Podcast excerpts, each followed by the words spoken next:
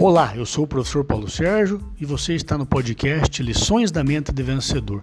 Um dia desses eu estava na rádio e o locutor me perguntou o que era ser homem nos dias de hoje, né? Dentre tantas outras coisas que eu sei que é ser um homem, uma das coisas que eu disse para ele, olha, ser homem para mim é ser o que meu pai foi. Meu pai era uma pessoa pobre, trabalhadora, braçal, sempre trabalhou em serviços pesados, serraria, né? É, nunca ganhou nada materialmente é, relevante porém foi capaz dar dignidade, foi capaz dar honra para gente com os seus exemplos, né? Meu pai era uma pessoa que é, perdeu a esposa aos 41 anos, ficou com cinco filhos para criar e cuidou deles da maneira que pôde e não deixava faltar o mínimo, pelo menos, que nós necessitávamos.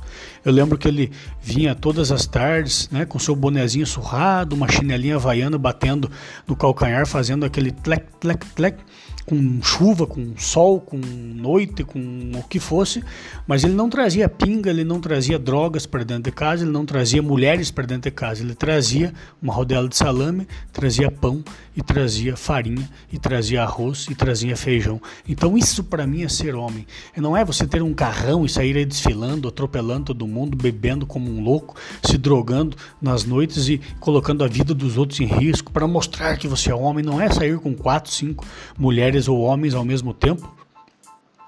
É, e deixar as pessoas que amam você é, preocupadas sem saber aonde é que você está, o que é que você está fazendo. Então, o homem é esse exemplo de ser humano que foi o meu pai, que com aquele chinelinho sujo batendo no seu calcanhar trazia pão e leite para dentro da casa, trazia uma rodelinha de salame com o suor do seu rosto, né? É, e para as meninas que saem com esses rapazes aí, que ficam com quatro, cinco meninos por semana, olha, acredite, um dia um desses meninos vai ser o pai dos seus filhos. E aí você não pode reclamar se ele trouxer bebidas e drogas para dentro da casa em vez de pão e leite para os filhos que vocês tiverem. Para mim, isso é ser homem. Pense nisso, fique com Deus, sucesso e felicidade sempre.